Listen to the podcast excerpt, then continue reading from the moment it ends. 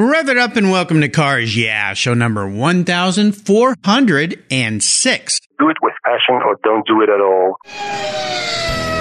This is Cars Yeah, where you'll enjoy interviews with inspiring automotive enthusiasts.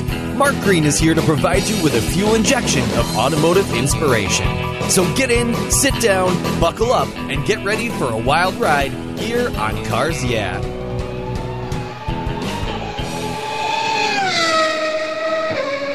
What's the worst thing for your car's interior? No, it's not that milkshake the kid spilled in the back seat. It's the sun. Harmful UV rays cook your automobile's interior hour after hour when it's parked outside, even on a cloudy day. What's the solution? Covercraft sunscreens. They protect your dash, seats, and interior finishes from those damaging UV rays while keeping the interior temperature tolerable, even on the hottest summer days. No more painfully sizzling seats and steering wheels for you. They unfold quickly and easily install, stay where you put them, and are custom patterned for an exact fit. The foam core acts as a cooling insulator, and you can get yours in different colors and finishes. And they even fold up easily and store under your seat or on the floor. I've used Covercraft sunscreens for years, and they are a fast and easy solution that protect my beloved cars when they're not in the garage. Learn more and order yours at covercraft.com. Want to protect your entire vehicle? Get a car cover from Covercraft. They have those too. That's covercraft.com and tell them Mark sent you. Hello, automotive enthusiasts. I'm revved up and so excited to introduce today's very special guest, calling in all the way from Hasselt to Belgium, Serge Vanbockryck. And I'm going to have you say your last name because I totally butchered my Flemish this morning, didn't I? Uh, Vanbockryck is the way to pronounce it around here. You, you do it much better than I do. Thank you, Serge. Are you buckled up and ready for a fun ride? Absolutely. All right. Thanks for being here today. Serge started his career in the late 1980s as a journalist and photographer, reporting on endurance racing for European newspapers and magazines. In the mid 1990s, he left journalism for public relations and marketing, working in Formula One, the World Rally Championship, and at Le Mans with brands including Marlboro, Lucky Strike, and Toyota. Since 2000, Serge has been European PR coordinator for GM's Cadillac LMP, Corvette GT, and Chevrolet WTCC programs. He is having some fun around the world at some great tracks. He's a regular contributor to British monthly magazine Race Car Engineering and German monthly Sport Auto. And he is the co-author of the official Porsche Rennsport reunion program. That's cool. I've been to most of the Rennsport reunions. Today, he is here to share his latest book titled Works Porsche 956, The Definitive History. It's the second title in publisher Porter Press International's Ultimate Series. So, Sergey, I've told our listeners just a little bit about you. Would you take a brief moment, share a little more about your career and a very obvious passion for automobiles and racing? Well, I always, when I was a, a kid, I always wanted to have to do something with motorsports, and a racing career as a driver was well, basically went out of the window in eight seconds when I asked my dad to pay for a, a racing school, he said like no, and that was the no. end of that. So yeah, and then the next best thing, uh, or the next easiest thing, was to get into into journalism and to start covering it. So I joined a newspaper, a local newspaper here, on the general information desk, and then kindly asked them if I could cover some motorsports uh, over the weekend. Uh, to which they agreed because they had nobody else doing that at the time, and we had this old racetrack uh, nearby, some five miles down the road, which was uh, pretty popular then. They just lost the Grand Prix uh, to Spa, but they still had the German Touring Car Championship and some other great races. So I did that, and, and from that, uh, from there, basically things evolved. Uh, got more and more involved in, in, in media, and then one day in the late 80s, I decided to uh, cover the WSPC, the World Sports Prototype Championship, as it was called at the time, now WEC these days. And from there on, uh, I packed my bags and, and got my cameras and my typewriter, as it still was in those days and traveled around the world and covered the whole uh, WSPC circuit uh, for various newspapers and magazines. And quite frankly, I haven't looked back yet. Yeah, it sounds like a really fun career. And for those folks out there listening who love motorsports, the idea that you mean you can have a job going to races and covering races around the world. Yeah, you can. Uh, here's a guy who figured it out. Well, as we continue on your journey, I always like to start by asking my guests for a success quote or a mantra. This is some kind of saying that's been instrumental in forming your life and your success. It's a nice way to get the inspirational tire smoking here on Cars Yeah, since you're around race cars a lot. So should take the wheel.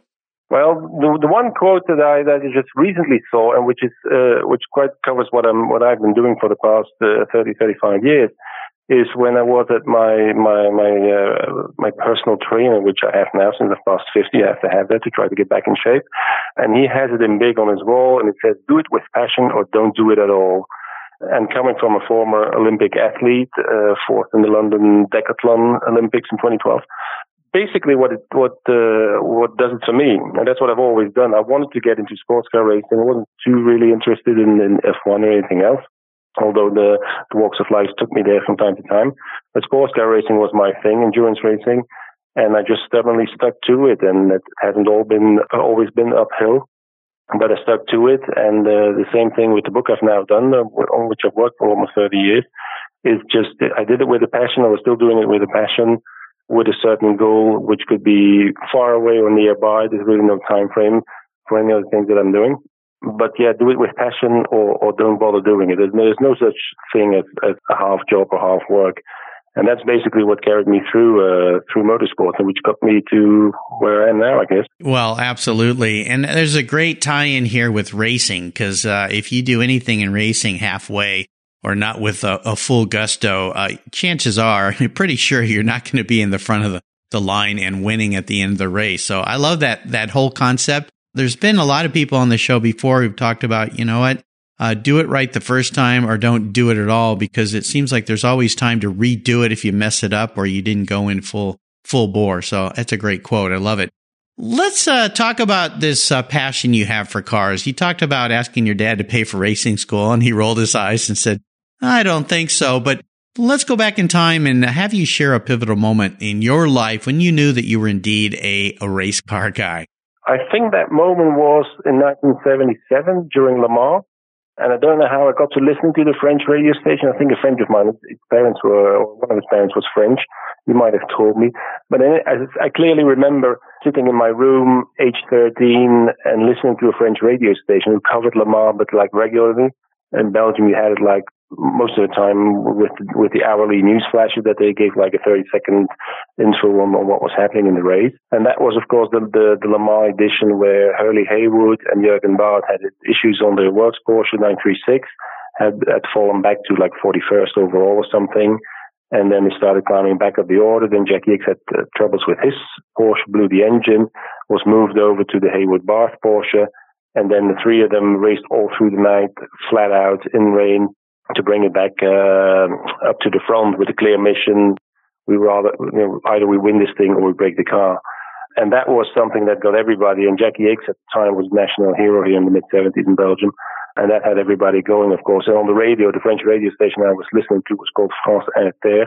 They were going absolutely mad about it, reporting how the car was making progress during the night and how they clawed back their their deficit uh, from from the Renaults, the French uh, Renaults, who then had issues and everything. It was very exciting.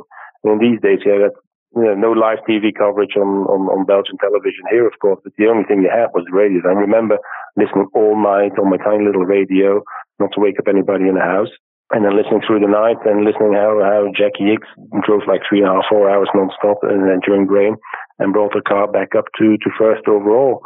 And then of course they had the, the famous issues at the end where they blew a where they blew a cylinder which they had to disconnect, and then Jurgen Barth took the car back out for its final two laps in, in total agony with a stopwatch attached to the wheel, so he didn't didn't go too fast and not too slow because the car would only last another two laps and not three.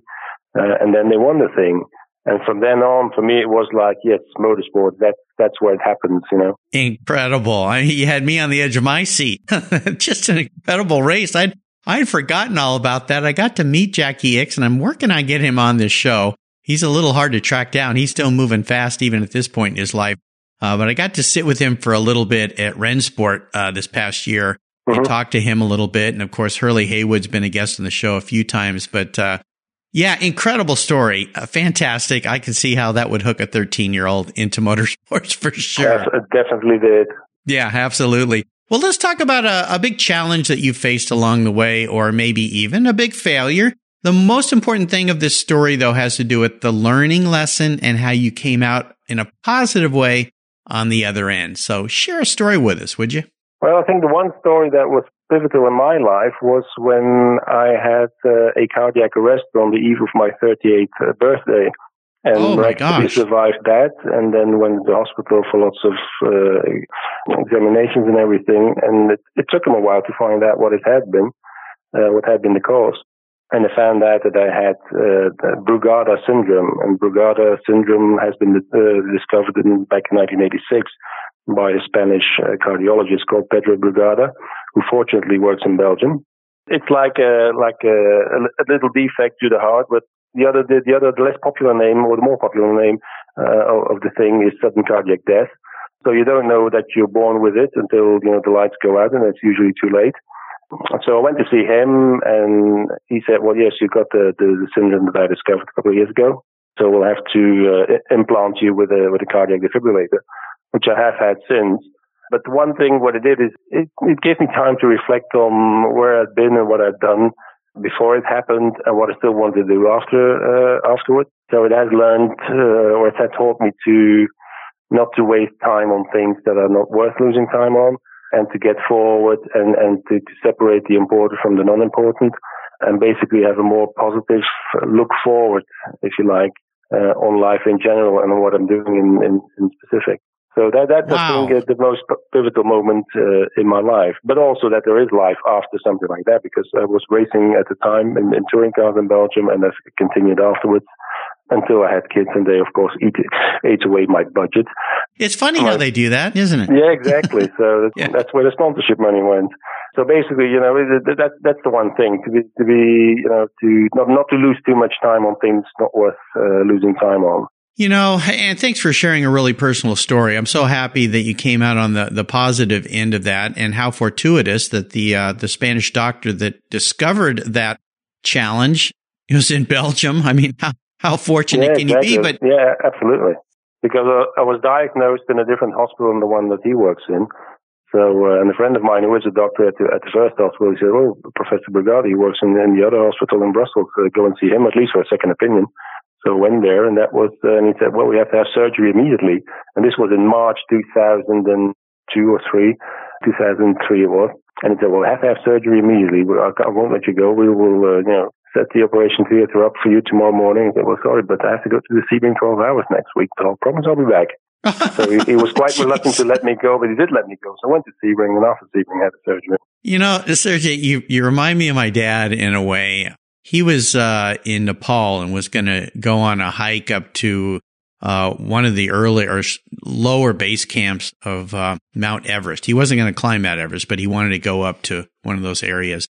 And he had a heart challenge at that time and went to the doctor and the doctor said, well, you know, you've got to have a bypass surgery. You've got, you know, clogged arteries. And he said, well, can I wait and do that after I hike up to this base camp I'm going to? And the doctor yeah. just looked at him like he was nuts and said, you won't make it to the base camp. Uh, you need to go and have surgery now. So a little bit of a, a, definition of you and my father's attitude towards life. Well, I don't want this to get in my way. But the, the bigger story that I think you shared here, I think is a very important for those of us who have not had to go through a, a near death experience and that I love the way you say this is don't waste time on things that aren't important. And I've always believed that time Absolutely. is our most valuable asset. Yeah. And, and I love that. And it's, it's a bit cliche when people, and I've had plenty of people on this show that have been race car drivers that have nearly died in accidents, uh, come very close and, and people, uh, even a guest of mine that was contemplating suicide and, uh, uh, had a change of heart and thank goodness. But uh, you know what? It's so important, and, and it's a great lesson to share with everyone listening today. Is don't waste time on the stuff that doesn't matter. Absolutely. Uh, focus on it's what, the one thing you, know, you can't buy in, in life is time. Anything else you can buy. You could even buy love probably by the hour, but uh, yeah. time you cannot buy ever. Yeah, absolutely. So when you're done listening to this great show with my guests here today, make the best of your day. Go out and do what you want to do. Don't waste time on all the other silly stuff. Let's have a little bit of fun and talk about the first vehicle in your life that was really important to you. What was that car? And maybe share a memory you have about that, that ride. Maybe it was a bike. No, well, actually, the first car I bought was a, a tiny little Opel, Opel Corsa. Uh, Opel was, uh, or still is, a German manufacturer, which at the time was owned by, by GM, General Motors. Uh, and that was as far as my, my dollar stretched, basically. So I had this tiny Opel Corsa, which was the kind of cars, it, I mean, they still make them, but they've gone, obviously, even smaller cars are now quite big, but at the time it was so small, you didn't get into the car, you just put it on. And that was the car that I uh, used to go to all the races all over Europe. So I think it did like 250,000 miles on it, driving around Europe, covering the races. I think the only part left originally of the bodywork was the roof. Everything else has been dented and replaced, and accidents and scrapes and this and that. But it took me without a single uh, mechanical hiccup at all, all those 250,000 miles. Had a 1.5 liter uh, turbocharged diesel engine, which I believe was originally made by Isuzu, a Japanese brand, which was at the time also owned by GM. It took me everywhere flat out all the time. Uh, in those days, you didn't have that many uh, speed cameras uh, yet, especially not in France or in, or in Spain or Italy. It was quite fun. It was the car that basically helped me launch my, my career, if you like, in, in covering the World Sports uh, Prototype Championship. Oh, cool. So Opel Corsa, that was kind of a little hatchback, right? Yeah, yeah. It was a tiny two door hatchback you know, I nearly sat in the back seat because I've got long legs, but uh, it, it, did a job and got me from A to B and, and, and C and D without any issues at all. But also was I was glad that I, after six years I could I could like sell it and then buy something bigger because you know at some point you, you want you want to be able to stretch your legs more or less. I think so. Yeah, you're a tall guy. Well, how about Sellers remorse? Is there a vehicle you've owned and let go that you really wish you had back? No, not really. I've, I've always sold my cars back to the dealers when, when I bought the next one. And then I've had company cars for a while. So there was just, you know, this is your company car, live with it. But no, I've never had any, any, any remorse of, uh, about selling a car back to the, to the dealers, not at all. You're a fortunate guy. I've had a lot of uh, trails of tears here on Cars Yeah, people that have, including myself, that'll let cars go. Well, I would love to talk about this new book. That's really why I wanted to have you here. My friends at Porter Press International introduced us and said, you know, you should really talk to Sergey. This is a great book series. I'm a huge Porsche fanatic. That's my mark of choice. So this book, Works Porsche 956, The Definitive History. Tell me a little bit about why you selected this subject matter and what our readers could expect when they add this book to their library. Well, I started it more or less around the same time I started covering uh, sports cars. Mean, the 956, of course, was the car, the, the, the, the ultimate car in the Group C era, which ran from 82 till 90. And by the time I got started as a journalist, it was like almost past its heyday, uh, the 956, and, and then its successor, the 962, which was also very successful in the US on, on the IMSA trail. But I also thought it was not only the, the most successful car, but also the most elegant looking. And I bought a few books that had been published in 85, 86, 87 even on, on the subject, but they always stopped there, although the car was still going on and, and quite strong in 88, 89, 90. And on an average WSPC grid, you had like 40, 45 cars. Half of them were Porsches because Porsche were the only ones who sold their cars to, to privateer teams like and Mercedes never did, Jaguar never did, Nissan, Toyota sometimes did, but mainly in Japan. So half of the grid were Porsches. They all had great liveries, great sponsor liveries. I'm sure you can remember the pink Italia Sports on the Lloyd Porsche, or obviously the the, the iconic Rothmans colors on the Work Porsche, Works Porsche. Also Canon cameras had had a car. Uh, Repsol, the Spanish fuel company, had a, a car. You had some, some great liveries in Japan. So they looked good, they were elegant, and they were very, very successful. And I thought, well, why didn't I do a book on these cars when they have finished racing? Because then in 88 or 89, it was said like, at the end of 1990, Group C will end. There will be a new technical regulation, and cars will have to run with 3.5 liter F1 engines. And that would normally have been the end of the, the, the 956 and 962. So I thought, well, if I start in 89, I can be finished by, let's say, in two or three years, and I will have covered all the cars and their, their, their history, the racing histories and everything and basically, you know, pick up where all the other guys left off and when they published their books in 85, 86, or 87, because for some reason nobody ever did a follow up on, on his or her own book. But that, of course, was without thinking about the longevity of, of Porsche racing cars. In, eight, in 91, the, uh, the, SWC, the Sports Car World Championship, was then called, had seven new cars on the grid at the first round in Suzuka, whereas one year before they had 36 cars on the grid. So they had to fill the grid again with old, quote unquote, old Group C cars, which were again mainly Porsches. So the Porsches continued for another few years, and then they continued again in Le Mans. And then the rules changed, and the cars had to be open top. So some smart people chopped the roof off their Porsches, and they had open top 962s. And then when the regulations called for GTs, Porsche themselves decided to turn the 962 race car, or somebody else, Jochen Dauer actually did, turn the 962 race car into a road car and then converted back to a race car. So all of a sudden, the 962 reappeared as a as a GT car in Le Mans and won Le Mans in '94. And then one of, one of the open top cars won Daytona in '95. So it just kept going on and on and on. In the meantime, I just kept collecting data and, and, information on cars and stuff.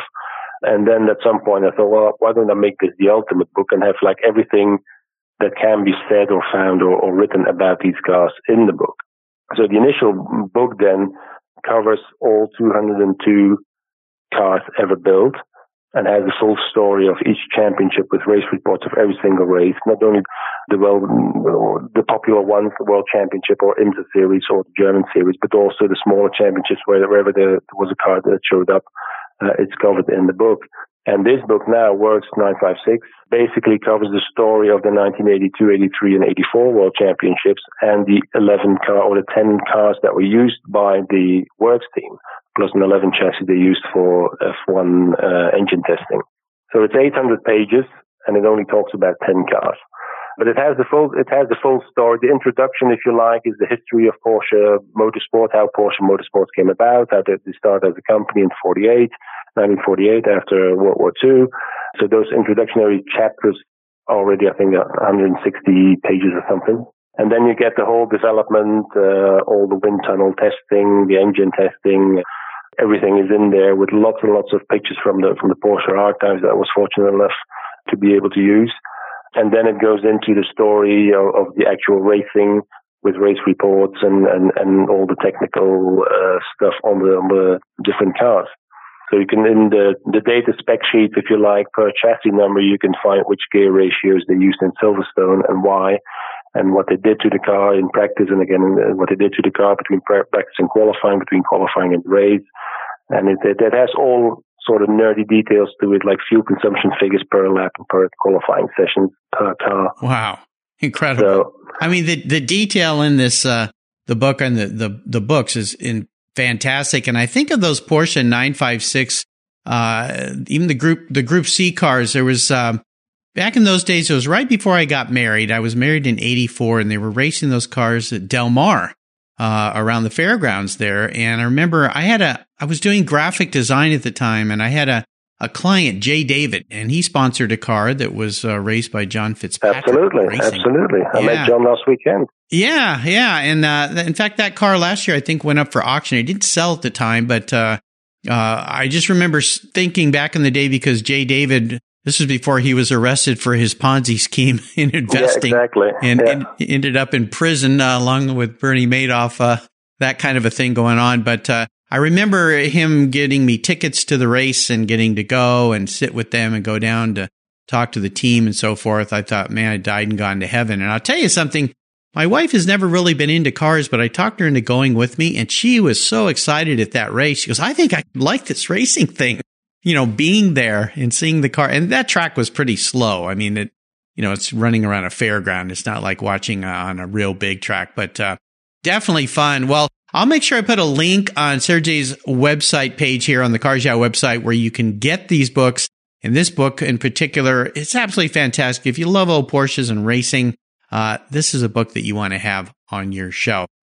Well, up next is the last lap. Before we put the pedal to the metal, let's say thank you to today's Cars Yeah sponsors.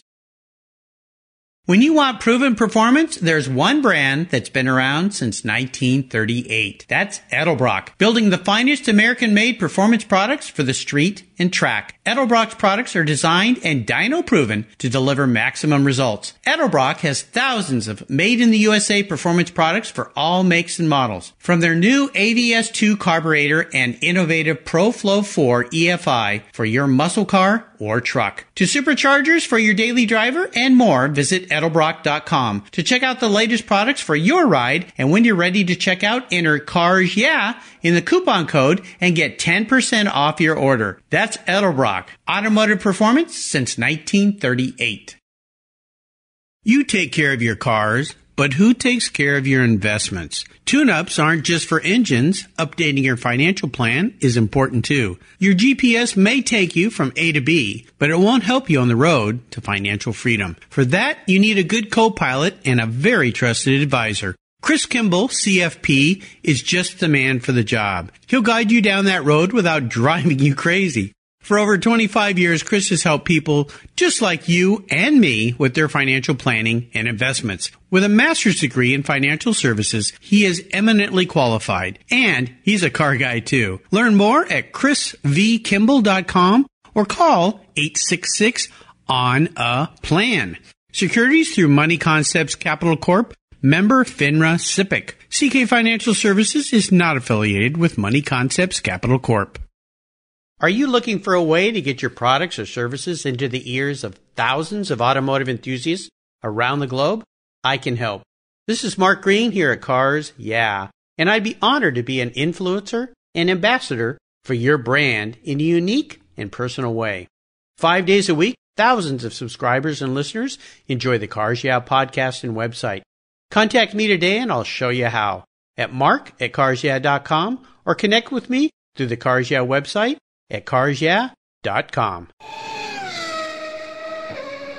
All right, Sergey, we are back and I have a bit of an introspective question for you. I want to get into your head a little bit here.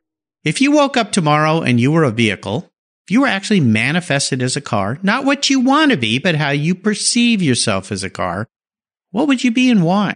Uh, that would probably have to be a BMW or an Audi estate with a big turbocharged diesel engine. Solid does the job still fast when it has to be, but usually uh, solid, especially that's that's probably the thing. It's probably like me, you know. I, I just go. I'm not very fast, but I go when I get there, and I get the job get done. It done. Yeah, yeah, exactly. I like it. Nicely said. Well, we are entering what I call the last lap. You've been to many tracks. You know what that means. The white flag's out. I'm going to fire off a series of questions and ask you to give our listeners some very quick blips of that BMW throttle. So here we go. What's the best automotive advice you've ever received? I think it has to be when I was racing myself in touring cars. I was fortunate enough to one year do the Spa 12 hours with Rob Huff, who later became Touring Car World Championship. Uh, yeah. We had some issues, and he, he just, just you know, I was getting, you know, bitching about some some issues that we had on the car, and he said, just drive around it. And that's basically drive around it. yeah, and that's basically you know, a good piece of advice. And also, whenever I have issues now with, with, with the next book I'm doing or whatever else I'm doing professionally, if there's an issue, we'll just drive around it for a while and we'll see if we can fix it later. But don't don't stop and, and, and stare at the problem. Try to, you know, to continue and, and find a solution on, along the way. Wow, great advice. I like that. I'm going to write that one down. Would you share one of your personal habits you believe has contributed to your many successes over the years? I think as a journalist, I have this this national or this uh, I would say uh, natural uh, curiosity. I always want to know things, and I want to know why they are the way they are, or why they do what they're supposed to do. It's that, and also attention to detail, which has come along as, as I was writing this, this researching this book for now for 30 years now. Oh, yeah, De- detail indeed. Oh yeah, my exactly. gosh. so, and, and, always wanting to know more. I, you know, I'm, I'm the kind of guy who just is watching TV without really watching it, and all of a sudden I see a documentary on National Geographic or Discovery or something, and I'll watch it, and, I'll, and then I'll keep on watching. All of a sudden it's 4 a.m. I probably should have gone to bed, but ah, uh, I, I, have yeah. this, natural curiosity for for things. I think that's something that also helps me in, in doing what I'm doing now. Yeah, I love that concept of stay curious and one of the things that disrupts me when I'm watching movies or anything is I start thinking about how did they do that shot? Like who's behind the camera? How did they back up? And then all of a sudden I miss the whole show because I'm, yeah, exactly. all I'm thinking about is how did they get the shot done? So I have to go yeah. back and rewind and watch the movie again to get the, the plot. So, uh, curiosity, it's good. I also said it killed the cat, but, uh, I think it's great to be curious. Do you have a, a resource that you'd like to share with our listeners that you find rather appealing? Well, since I work, uh, still work in sports cars uh, as Corvette's European PR guy, sportscars365.com is, is my favorite website to get information from what's happening around the world in sports cars. It's a relatively new website. I think it's been around for three or four years, but it, it's really, really well made. Uh, they've got information about everything. So that's like my one go-to source for information on what's happening in, in, in my professional environment. Very cool. Sportscars365.com. Nice. I've had a few other guests recommend that site as well. Now, if I could arrange for you to sit down and have a drink or a meal with anyone in the automotive or racing industry, living or deceased, who would that be? Well, I've just returned from, from three days at the Goodwood Revival. I've never been before, but that's where they launched the book. Oh, oh and, I'm uh, jealous. For those who haven't heard about it, I mean, think it, think of it as a gigantic time warp back to the 1940s, 50s, and 60s. It's historic racing around a historic track where everything is still as it was back in the 60s and everybody has to dress in period dress and period clothing. So everybody, even the spectators, 60 or 80,000 of them, they're all dressed like in the 40s, 50s, and 60s. And everything is like that. You get your ice cream van is, is a 1953, whatever British ice cream van. Your VIP shuttle is a Willys Jeep and so on and so forth. So everything is Imperial. It's an absolutely fabulous event for anybody interested in uh, in historic uh, motor racing. And the good thing is they really race hard. They've got their GT races driven by. I think this year they had like seven former Le Mans winners. I mean, guys who won like two or three years ago. You had, you had Tom Kristensen there. You had Neel Jani there. You had Emanuele Pirro there, and these guys only know one way to drive a car, and that's just as fast as it go, whether it's an historic car or a modern car. So to take you up on your invitation to have a drink or a meal with anyone, I'd, I'd love to meet Lord March, uh, the Duke of Richmond, who organizes it all because it's his property they, they organize it on. And I think he must be, his passion for motorsports must be immense. There is, of course, the, the Festival of Speed in July at Goodwood and then the revival in, in September. So his, his passion for motorsports and anything automotive must be immense. So I'd really like to have a drink with him. Could be a cup of tea, but it may, may also be something stronger. Yeah. yeah. I'd love to get him on this show. I'm, I've tried. I've tried. I'm going to continue. I'm not going to give up, but it's a, he's a tough guy to track down. How about a book? Now we talked about your book, of course, which everybody should purchase a copy of that. And I'll put a link to how you can do that. But is there another book you'd like to recommend that you've enjoyed reading? Well, for people uh, interested in sports cars, there's two biographies I'd really like to recommend. One is, is uh, John Fitzpatrick's. You mentioned him earlier in, in connection with the J. David sponsorship. Uh, he raced over in the US He's written his biography a few years ago now, and it's really, really well written. It's, it's very interesting. It reads very well, very easy. Uh, plenty of, uh, of very good pictures in there as well. And the other one is Hurley Haywood's uh, biography, which was launched, I think, uh, last year at, at, at, Pebble Beach. And that's also that's one of the very best biographies I've, I've ever written. It's lavishly illustrated. It, it, goes into detail. It talks about personal things he'd never talked about before. It, it's a big book and it's a high quality print. I don't know whether you can still get it because I think it pretty much sold out at Pebble Beach and then the following week at Sebring. But if you can get hold of it, it's really worth uh, every dollar you pay for it. Yes, I had Sean Cridland, who uh, helped write that book with uh, Hurley. I had both of them on the show. I'd had Hurley on this show before and Sean, but they came back when that book was launched and talked extensively. And I'll put a link to where you can get a copy of that book. I think they're still available or Sean may be having some new ones printed. But uh, all those books are fantastic, incredible books about people. And of course, Works uh, Porsche 3 uh, 956, the definitive history, uh, published by Porter Press, and of course, written by our guest today, Sergey, is also available. And I'll put a link to that as well. All right, we are up to the checkered flag here, and I've got a question for you. Today, I'm going to buy you any cool collector car on the planet and park it in your garage. But in order for this to happen, you got to play by my rules. And one of them is you can't sell it to buy a bunch of other toys with. Uh, or your own race car. Uh, you got to keep it. You got to drive it. No garage queens allowed here. And here's the kicker. It's the only one collector car you can park in your garage. So choose wisely.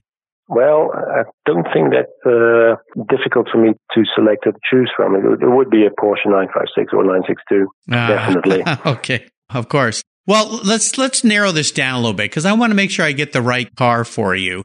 I would imagine there's probably one that kind of stands out for you. I think there are when you think about race cars and, and back in the day. Is there one in particular? Uh, well, probably one of the, the latter uh, was chassis uh, 962, so chassis number 011 through 016. They were the most evolved aerodynamically as well as on the engine side. Uh, they look spectacular with their the double tier wing. I think one of those would do. If I'd have to choose, and if I, if if I would have the the choice, then it would be chassis 011 because that was that won the very last World Championship race for Porsche in the WSPC back in Dijon in 1989, and that was the 39th World Championship win. And after that, uh, Porsche didn't win any World Championship races anymore. But that's become, uh, that was at the time quite unexpected, I think, uh, for them to beat uh, Jaguar and Mercedes. But it would definitely be that, that one then. So chassis 011 is, that's the car, uh, Heinz, and I'm going to mess his name up here, Heinz Jorgen Dahmen. He, didn't he convert that to an open top car? No, that was, that was, no, actually. a different he, car I'm thinking of? Yeah, he, he bought one of Jochen Dauer's cars but renumbered it as, as 009 slash 88D uh, or something. 011 was a car that Norbert Singer created in 956 and 962s, uh, further developed after hours because Porsche had officially retired from the WSPC at the end of Le Mans 88. But he was allowed to help out some, some customer teams, and then Joest was the favorite customer team. And so he, they worked on the aero uh, and the balance of the car quite a bit, and also on the engine side, fuel consumption figures, uh, getting those right. And that was then driven by Bob Wollek and Frank Jelinski to victory in, in Dijon, France in, in 89. Yes. Okay. Now I know what you're talking. Yeah. Of course, the great Bob Wollek. So, yeah. Oh my goodness. What a car. Nice choice, my friend. You're going to have some fun with that. Of course, uh, oh, it's yeah. going to be a little tough to drive on the streets, but we're going to, we're to put you on some tracks. That's the place to go. Well, the lift not too far from Zolder, so we used to have it once, just a few miles down the road, so I can, I can put it on a trailer and take it there. Ah, there you go. That sounds like fun. Problem solved. Uh, yeah, problem solved. I've never, I've sat in some of those cars. Uh, a late friend of mine, uh, had a couple old Porsche race cars. Uh, Bruce Leven, uh, who Mhm. ran Bayside, Yeah. uh, had a couple of those cars and got to sit in his cars at his home and on the track. Never got to drive one, but oh my gosh, just sitting in those cars was just magical. Close your eyes and take a breath and think Yeah, about what those guys did in those cars. Wow, fantastic. Well, Sergey, you have taken us on a great ride. I knew you would. I've really enjoyed getting to know you better. I want to thank you for calling in from Belgium Most this welcome. morning. Thank my morning. me. You bet. Your afternoon. Could you offer us a little parting piece of wisdom or guidance before you rip off down the track in that beautiful Porsche 962? Well, I, th- I think I think it started again with with uh, the, the the the quote, uh, the inspirational quote at the beginning.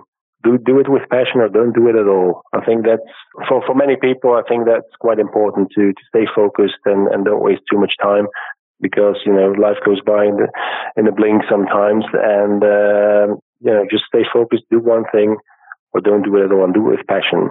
I love it. Very nice. And what's the best way for our listeners to keep in touch with you and what you're doing? Uh, basically, uh, on the Porter uh, Press uh, website, you can contact me through there. Uh, for anybody who's interested uh, to want some to want to know people who want to know some more about 956 962s, so they can contact me through the the Porter Press International website, of which of course you put a link on on your website. Absolutely. I'll put a link there so you can get your hands on this book and follow along with Sergey. I'm going to spell his last name for you. Actually, his first and last name for you. So when you go to the website, you can type in the right thing. Sergey, S-E-R-G-E. Last name is V-A-N-B-O-C-K-R-Y-C-K. Serge, thanks for being so generous today with your time and expertise. Thanks for writing this great book. It's absolutely brilliant. Thank you. I love having it on my shelf. You're welcome. And thanks for sharing your experiences with the Cars Yeah listeners. Until you and I talk again, my friend, I'll see you probably at the racetrack. Okay, thank you for having me. See you soon. You're welcome. Hey, Mark Green here from Cars Yeah. Did you know you can now see me on the Cars Yeah TV show? It's a weekly visit to some of my past Cars Yeah podcast guests, and I take you along for the ride. You go behind the garage door and into their lives, their businesses, and you get to see what makes them successful. With tens of millions of viewers, Cars Yeah TV is making its mark. Cars Yeah TV is available on MAV TV and Lucas Oil Racing TV. You'll find MAV TV on Direct TV, Fubo TV, Fios by Verizon, or you can stream it through Lucas Oil Racing Television online. And they said I only had a face for podcasting. Thank you so much for joining us on today's ride here at Cars Yeah. Drive on over to carsyeah.com to find show notes and inspiring automotive fun. Download your free copy of Filler Up, a fun book filled with gorgeous photographs of fuel filler fun, including quotes from more inspiring automotive enthusiasts. Download your copy today, and we'll see you next time on Cars Yeah! Yeah.